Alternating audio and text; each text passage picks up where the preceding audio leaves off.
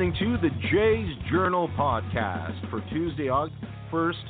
Happy August to all you listeners. I'm your host, Ari Shapiro, and on tonight's show, I've put together a brilliant, of course, they're always brilliant, but this one is, is especially uh, cerebral. This round table I've put together, consisting of Diamond Hall, Adam Corsair, and Craig Borden each of these gentlemen are fascinating in their own background, but I think what you'll find tonight is our discussion as it relates to the trade deadline, the future of the Blue Jays, and looking at the nature of the players that they have will hopefully be something that you uh, potentially find intriguing. I know I did in speaking with them. So buckle up and stay tuned, and we will go ahead and fantastic roundtable.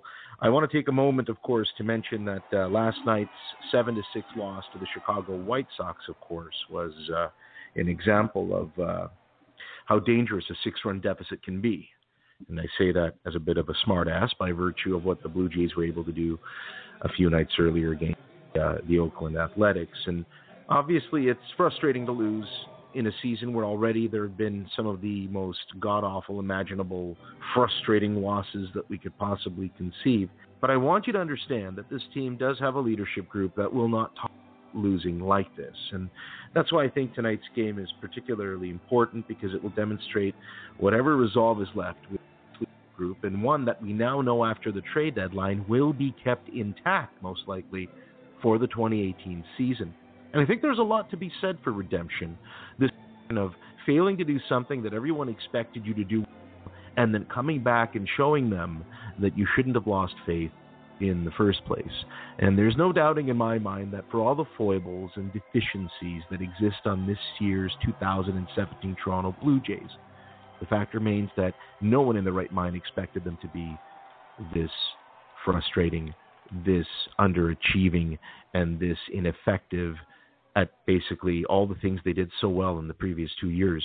So I'm emboldened with the notion that if management is prepared to approach the fans and say, we're going to increase ticket prices next by 17%, that maybe there are enough of the faithful looking at this and saying that an opportunity to invest in this product exists. We know that there will be players who will not come back next year. Most likely, I'm including Jose Bautista in that group. So knowing that between 40 to 60 million dollars of payroll could conceivably free up suddenly gives the average fan this notion that hey, maybe maybe just maybe this team is prepared to compete in 2018 by investing in the free agency market and maybe giving some young players like Anthony Alford a chance to finally shine rather than sporting a cavalcade of players that are just perpetually underachieving. So we're going to go ahead now and throw ourselves into this excellent round table as promised. I've got Craig, Diamond, and Adam on the line, virtually sitting around me. I can almost imagine that they're in front of me right now. And I'm going to start. I'm going to start by asking Adam this question to lead us off. Adam, the Blue Jays, in a season where, for all intents and purposes now, they've declared it's done. We're looking towards 2018. Have about 54 games left and against some teams that are going to obviously do what happened last night and previous weeks before, which is hand them their lunch. My question to you, Adam, is knowing now that they have increased ticket prices for next year by 17%, especially for those sitting in the 500 level, how do you feel about that, knowing that this team has underperformed so poorly this year? Well, um, I certainly hope that they don't. I certainly hope that uh, outings like last night don't repeat themselves. Um, that was that was pretty frustrating. But um, in terms of next year, I I, I don't know. I, I just I just hope that the management fulfills their promise or their rather their goal of uh, trying to to field a competitive team next year. Um, I mean, they're certainly off to the right start, I think, um, given the move that they made yesterday. Um, I'm sure we'll jump into that in a bit, but uh, yeah, I, I mean, all you can go on is pretty much faith that they're gonna they're gonna fulfill their their goal of competing. That, that leads me to ask the question: Is faith good enough? I mean, Diamond, is is it enough to say let's have faith that management will do the right thing when clearly they've indicated of, of they've given no indication of the case? Um, I think that I think that faith sometimes is good, sometimes it's not. It just depends on um, you know who they're putting that faith in. To be honest with you, and how much they trust that person. So, in your opinion, should fans trust uh, a general manager and a president that have been around for a year and a half and are now basically heralding what is the end of competitiveness, however temporary? It could be for the remainder of the two months, it could be for all of 2018. After waiting 22, 23 years, let me ask you this, Craig. Is it enough to go on faith? Do you have confidence that uh, management is steering this team in the right direction while asking you to pay more? I think it's a little rough to ask for the more money on the ticket prices and everything, but as long as they're putting something on the field that is fun to watch, I'm still going to show up and I'm going to watch on TV. Maybe it is the you know that I'm a hardcore fan and I've already seen this team a million times worse over the years in the middle of that drought that you were just alluding to. But me, one way or the other, I'm going to be going, and I'm still going to be a Toronto Blue Jays fan. I'm not going to jump bandwagon or anything. Still going to be on here writing minor league stuff, and I think we got some talent coming that we will be um, a little bit more competitive, I think, than most people think. I agree with him right there. I think that um, that if people have been around, have been a fan for you know, for so long, they're going to stick with it. They're going to stick with the Blue Jays no matter what happens. Um, people aren't just going to throw in the towel because of um, you know, because of what they're doing right now. I think that it's going to matter. So, so in a sense, I guess faith. You know, if if you're a true Blue Jays fan, I mean, you're going to have faith in whatever they're doing. Yeah, I certainly um, suspect a uh, a drop off in ticket sales in terms of the casual fans, um, specifically with names that they aren't quite familiar with. Um, I I don't know that. Uh, well, I'm willing to bet that players like Bautista won't be on this team next year, and if Estrada goes, he won't be here. Um, but so I think that will cause a little bit of a dip in ticket sales. But I think for the for the um, for the ones that I guess you could call hardcore or you know the faithful fans, I suppose you could say. Um, yeah. The Jays in and of them, in, in and of themselves are probably a reason enough to to to tune in or to go to a game. I have to just say one thing. At least, um, you know, I've gotten my winning in the last few years on run all my sports teams with the Blue Jays being good the last couple of years in 2015 and 16. Being a Buffalo Bills fan and a Buffalo Sabres fan, you know, I'm going to lose 10 billion followers probably on Twitter because of that comment, but I just don't know what winning is until 2015. So, Craig, I am a Bills fan too, and uh, as you know, and uh, yeah, I, I I completely agree. I I don't think there's anything more really to add to that.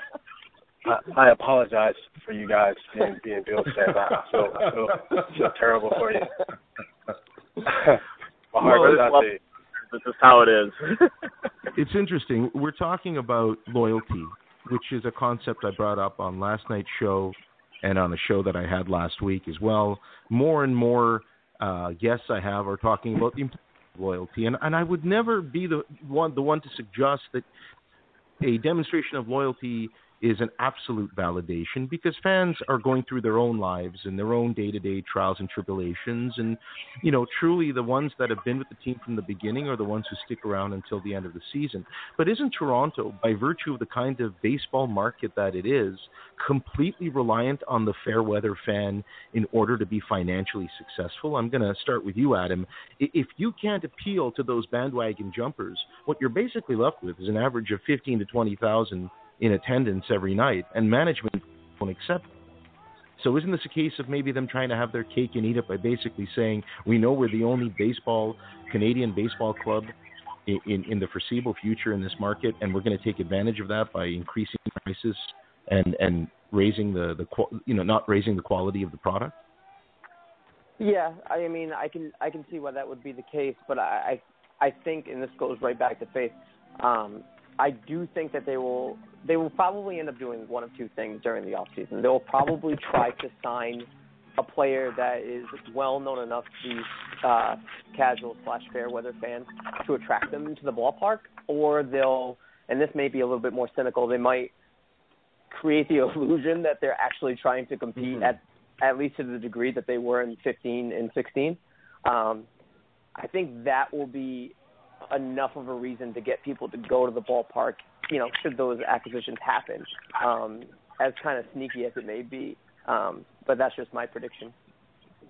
I'm going to make the point, Ari, that you know how many people came and watched Carlos Delgado and Roy Halladay there in the you know what I'm going to call the dark ages where we were supposedly oh. competing. so, yeah. uh, you know, yeah, we made a couple free agent splashes that might have been, you know, the for knots with the AJ Burnett, BJ Ryan fun, but um, they were supposedly going to be competitive those years, and I think the average was probably in the 15, 20 ballpark.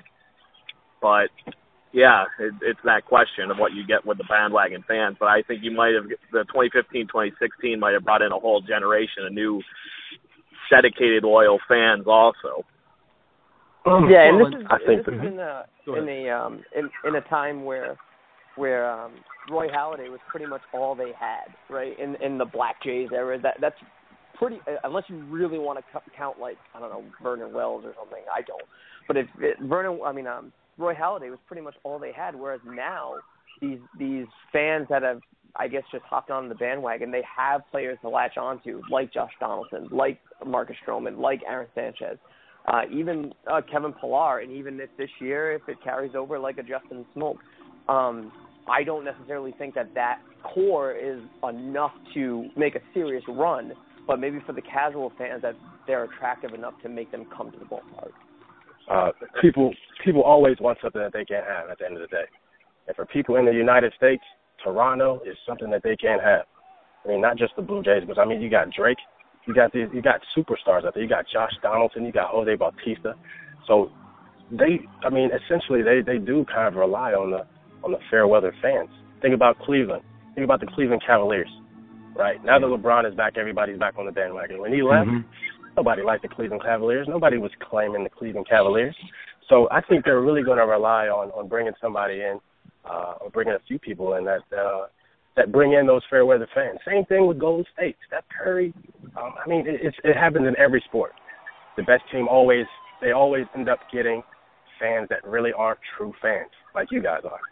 So to follow, as a follow up to that point, if you're going to appeal to the fairweather fan by giving them the razzle dazzle of a presumably competitive baseball team, would it not then be incumbent upon you to spend more money as you raise prices? Isn't that the natural logic, Diamond, when it comes to investing in a product? I'm going to make you pay more money so I can spend more money to give you a better product.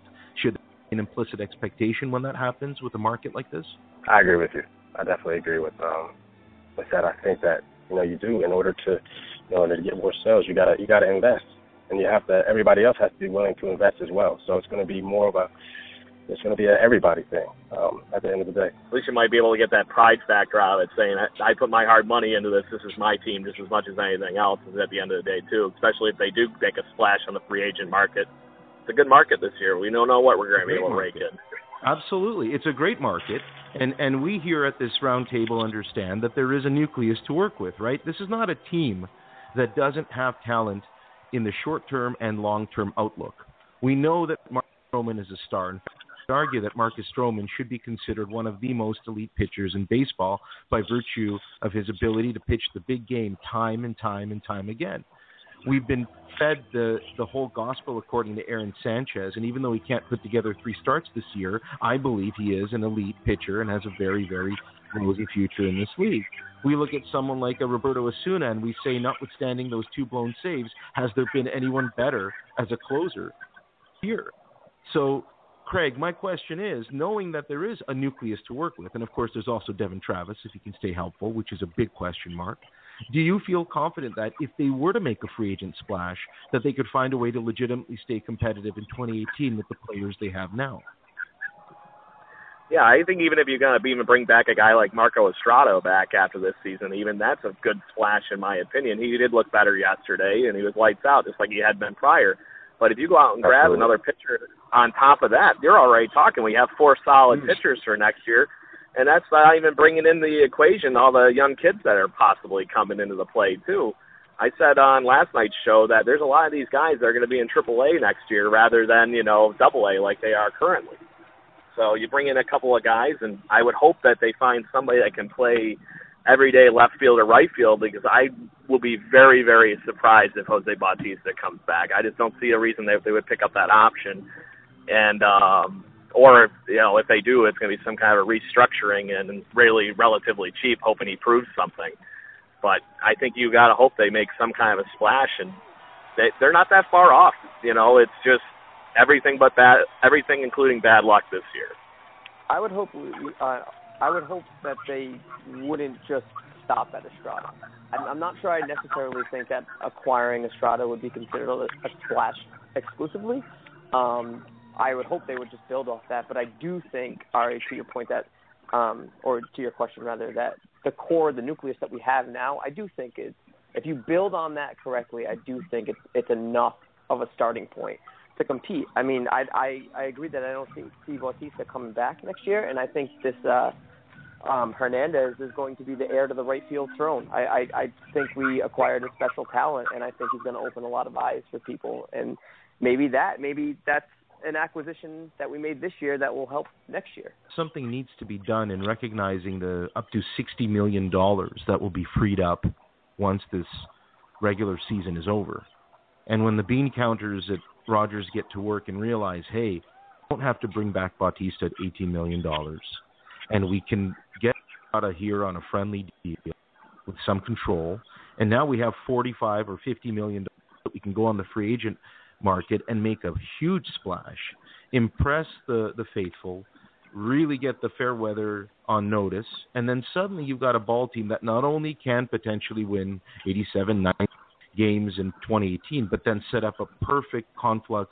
I think you'll agree, Adam, of of youth meets experience in the case of Bo Bichette and Vlad Guerrero Jr. Can you see that happening, or does that seem too fairy tale? No, I I can definitely see that happening, and I think that's the plan, right? So that I, I, the difficulty of trying to quote unquote compete in the near term while bridging the gap to the future, it's it's very difficult.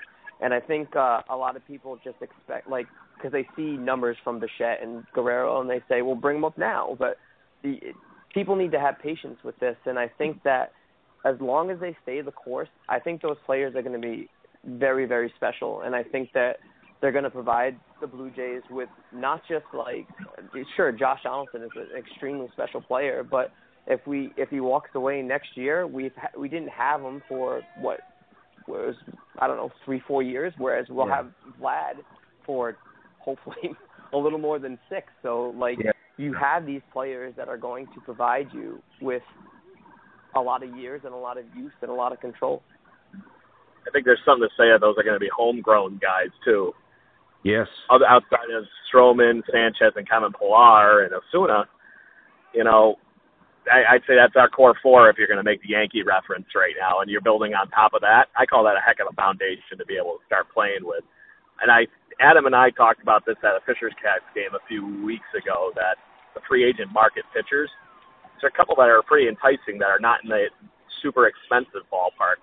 I was talking to him with uh, Tyler Chatwood of the Rockies. Mm-hmm. Mm-hmm he's been putting up solid numbers for the Rockies. Yeah, he's been a little off and hurt this year, but he was doing that in Coors Field. What's saying he can't do better? I know the AL East is no pitcher's ballpark by any means, but you got a couple guys like that that might fly under the radar that you know, and then you make the big splash and pay somebody twenty mil or something like that with Jose Bautista's leftover money.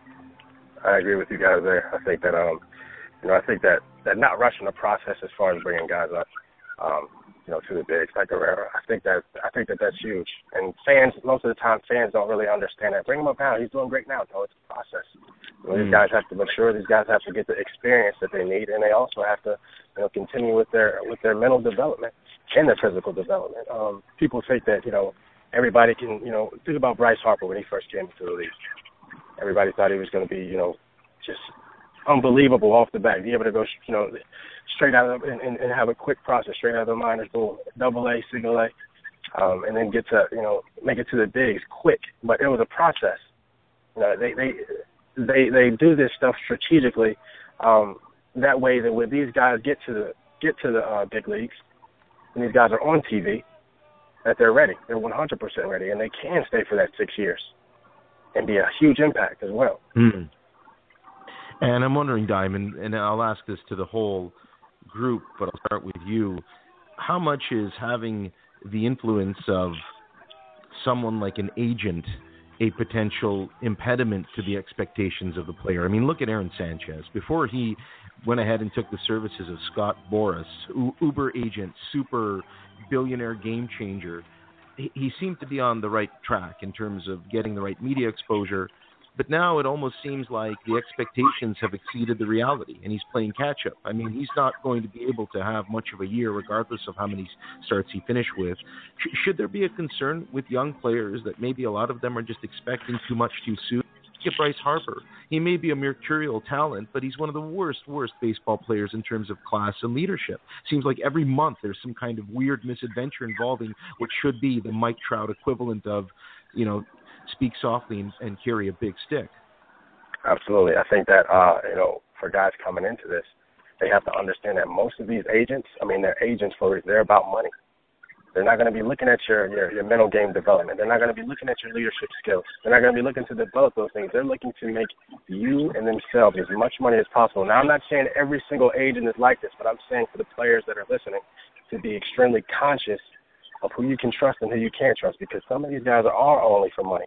And you know, money is very important. Is also a business, but at the same time, in order to in order to have a have a good impact on the game, to have a you know, to have a monster impact on the game, you have to have your leadership skills. You have to be setting a good example. Your mental toughness has to be on 1,000. All of these things matter, and sometimes guys lose lose sight of that. I also think that this is um, this is something that we should be thankful for when it comes to uh, Osuna. I, I guess he's a bit of an anomaly because he's been playing for so long, but mm-hmm. um, to have that kind of poise on the mound, and I think he just went from single A right to the bigs, I, if I'm not mistaken. Um, to have that kind of poise and that maturity on the mound in these tense, tense, high pressure situations, it's it's pretty that's pretty valuable. And and I think you're right, Ari. When it comes to players like Bryce Harper, the mental maturity, it, it's it's valuable and it's going to take time and patience. And I think that's what a lot of young players today may be lacking. Absolutely. Don't make any more clown comments, guy. I'm just saying. um, anyway, that's the kind of thing. I think we've actually been over the years. We've been a little uh, almost too fortunate on that front, where you guys say that the worst leadership moments in le- recent Blue Jay history are like the Ruindor Bautista battle and things like that are really the only blips on the radar on that topic. You know, we've been doing a good job of pushing uh, people through the system and getting them up there and going out and being successful across the major leagues as we traded everybody, but I think they're doing a good job of recruiting character along with talent over the last few years. It, it Absolutely, and I think that plays a huge part. Go ahead. I think that plays a huge part in in why there are so many, you know, fair weather fans. That why they are bringing in so much money because they have. I mean, uh, let's be honest here. When when we see a fight in the MLB, when we see Jose Bautista get into that fight, everybody's tuning in to watch it um, I, I forget which which book it was that I read, but it said something like, um, you know, any kind of attention is good attention, whether it's whether it's good or bad, because all eyes are going to be on you. When that fight happened, all eyes were on the Blue Jays. Yeah, it was a negative thing, but exactly, exactly, it didn't work out too well for them, but at the same time, it did get them views. It did get them, you know, people tuning in, like basketball fans football fans, people who never watch baseball. They're tuning in to see what happened with Jose Bautista getting knocked out. So, and that's an important point. No question. I agree, Diamond, with the notion that any kind of publicity can be really profoundly good publicity at the end of the day if you learn from experiences. And Craig, I'll be the Absolutely. first to concede that under the Martin Tulowitzki Donaldson triumvirate of leadership, things have definitely gotten better. This has become a classier organization. But let's not forget that before the three wise men, if you will, arrived on the scene, we had all sorts of unfortunate, regrettable moments just lacked any leadership in the clubhouse, whether it was Yunel Escobar and what he put on his face paint, the trouble he got into, or whether it was Shea Hillenbrand writing the ship is sinking, or whether it was Ted Lilly getting into a fight with John Gibbons. I mean, it's been like UFC and WWE for many years here too. So I think we need to recognize that leadership, and you've all mentioned this, is truly an integral part of the game but that if you're not careful and you corrupt that chemistry, and uh, what do you think, Craig? Was not bringing back Edwin a corruption of that chemistry? Because I have the sneaking suspicion that if if they ponied up and retained his services, so obviously no Kendrys Morales, or who knows, maybe Kendrys Morales and Edwin Encarnacion. Is there something to be said to making sure that when you've got that bottled recipe that you don't end up losing it? Yeah, I that was a big blow. I agree with that statement as far as things go in the dugout. But um, Edwin was never known for being the you know big show. He always just you know did the kind of like Roy Halladay Delgado thing, led by example. I put it all on the field, and you know this is what's going to happen every day. The um, mentality like you were alluding to prior to that kind of things where the Adam Linds that were, you know, supposedly had no work ethic, but yet he's still hanging around in the majors hitting home runs. Um, the Colby Rasmuses that, you know, maybe weren't showing up on time, things like that. But um, that's something I think that's said for where we're going, regardless of how competitive we are the next couple of years um, you are going to have Martin and Tulo in that dugout regardless of what's going on, and those guys are going to teach, hey, this is how you, you know, play the game. This is what you do after the game. This is what goes on in the dugout. Um, like last year with Tulo calling the meeting, you know, and getting everybody players only to get, you know, back together and whatnot. I know he played a big part in that. I'm not sure if he was the whole driving force, but those are the kind of things that might be instilled in our coming youth. Which, unfortunately, Absolutely. with this team's payroll, that's a pretty expensive, isn't it? That's twenty million dollars to get what you've described as a glorified cheerleader. I mean, that's just the truth of the matter. If, if Troy Tulowitzki can't be a positive win above replacement player, Adam, how are we supposed to deal with the fact that we got glorified cheerleaders who might know how to rally a team, actually help the team directly? It's certainly a ridiculously tough sell. Um, if you're not performing, I guess that's what people care about the most, right? The production on the field. Um, I of course value his his leadership skills and you know the quote unquote dad role that he has. Speaking of Tulo, um, but if you're not performing on the field, uh, that's really tough to swallow. Saying, "Hey, here's twenty million dollars to to be to be the Blue Jays' dad and to make sure that everyone yeah. stays in line and you lead by example." That's that's very very hard to swallow.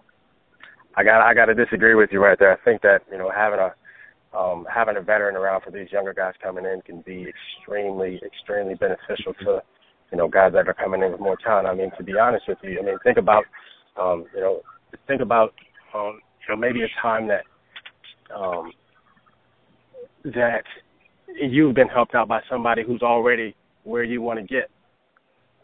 It, it speeds up the process tremendously and to be able yeah, to have Tulo in that, to be able to have. Oh, go ahead, go ahead, go ahead. No, I'm not saying that the the input in the in the leadership role isn't valuable. I'm just not sure it's worth twenty million dollars a year. Right, right, and I can agree with you there. But I, think I mean, with a limited, uh, we talk, the limited payroll, that's my concern, right, guys? Is that we're talking about a team right. that doesn't want to spend 160 million dollars a year. So, Diamond, my question becomes: if those resources, like a Martin and a Tulowitzki, are unable to give you the kind of value. And I, and by the way, I'm a reasonable man myself. If you give me 50% value, I can live with it, and then your intangibles will take over the rest. But I think that's what's frustrated Blue Jays fans this year, is that they've seen so little value from certain key positions that we've almost institutionalized our expectation to not expect anything out of those positions. Which you can imagine when the young kids, motivated, ready to go ahead and prove themselves, show up, will be like, truly a breath of fresh air. Right, and I think that you know, and, and for the fans, they have to understand that you know this is the hardest sport to play. Hitting a baseball is the hardest thing to do on the face of the planet when it comes to sports. So these guys aren't always going to produce how we want them to. It's a matter of kind of like we talked about earlier. Do do you do you truly have faith in Tulo that he can come back next year and you know have an impactful year? I mean, I remember I, I remember when uh you know Joey Votto, he had a bad year, and everybody was questioning everything yeah. that you know, that he had done. And he came back and he he beasted. Baseball is a hard sport to play. It's the hardest sport to play. And sometimes fans lose sight of that. They think that you know, everybody's usually focused on the outcome, the outcome, the results, the results. Which is at the end of the day, that is what matters. But at the same time, from a from a player's perspective, you know, this is this is the hardest game to play. You got to cut these guys some slack one one time or another. And if they're bringing leadership to the dugout, if they're if they're um, you know schooling these younger kids uh, coming up, then you know maybe stick around, see how they play out for a little while. Have faith in them, like we talked about earlier. I love the Joey Votto comparison with the potential that's going on with the Troy Tulowitzki deal. I think that Tulo's at that point where he needs to figure out what he needs to do to be a successful player going forward in his career. And I think that's just that crossroads he's at right now. You've seen him playing around with his swing all season. He had the leg kick in spring training. He's back to the toe tap. Mm-hmm. Now it just kind of looks like he was, you know, right before he got hurt. Is he's trying a million and one things. He's not Cal Ripken that can change his swing every five minutes and still hit the ball out of the ballpark. So Absolutely. as he refines that system, you know, and I one way or the other, he is still bringing you near Gold Glove shortstop play. I and plus those intangibles, I just think the defense plays well. Plus, Mm. um, I know Ari, you were talking, is he really worth twenty mil at that point? I don't know how much the Astros are paying for Carlos Beltran right now, but it's that same mentor role that he's not really doing a ton of work, and you know they buried his glove in left field for Christ's sake, into Yeah. a funeral for it. So he's you know, at least Tulo's contributing on a, you know, the defensive side of the ball for somebody like Beltran. But maybe that's where these things go after so long. But I think he still Exactly. can bring a lot to the team going forward, and I know he has the work ethic to at least do his best out of the situation. Yeah, and I to be honest with you guys, you guys talking about him, him messing with his swing all you know all year. He he, he really needs to get himself. Um, I would prefer he get himself a mental game coach. Now I think they have some um, some in that organization, but I think that he, he you know it's not it's not physical. It's it's a mental part of the game uh, because he's done this before. He's been successful before. It's a matter of you know reliving the successes that he's had and kind of remembering that you can do this. Yeah. You know, you, we you've, have seen been of it too. Exactly. And it's a matter of making that as consistent as possible, which, again, baseball is the hardest game to play, and it's tough to do. But I think that, um, I mean, that would be really beneficial um, if he if he got the right guy uh, to come do some work with him as far as the mental game goes. And, uh, I mean, you never know. Gentlemen, this round table has been a slice. That's phrase that I'm using. I'm hoping I'm hoping it catches on.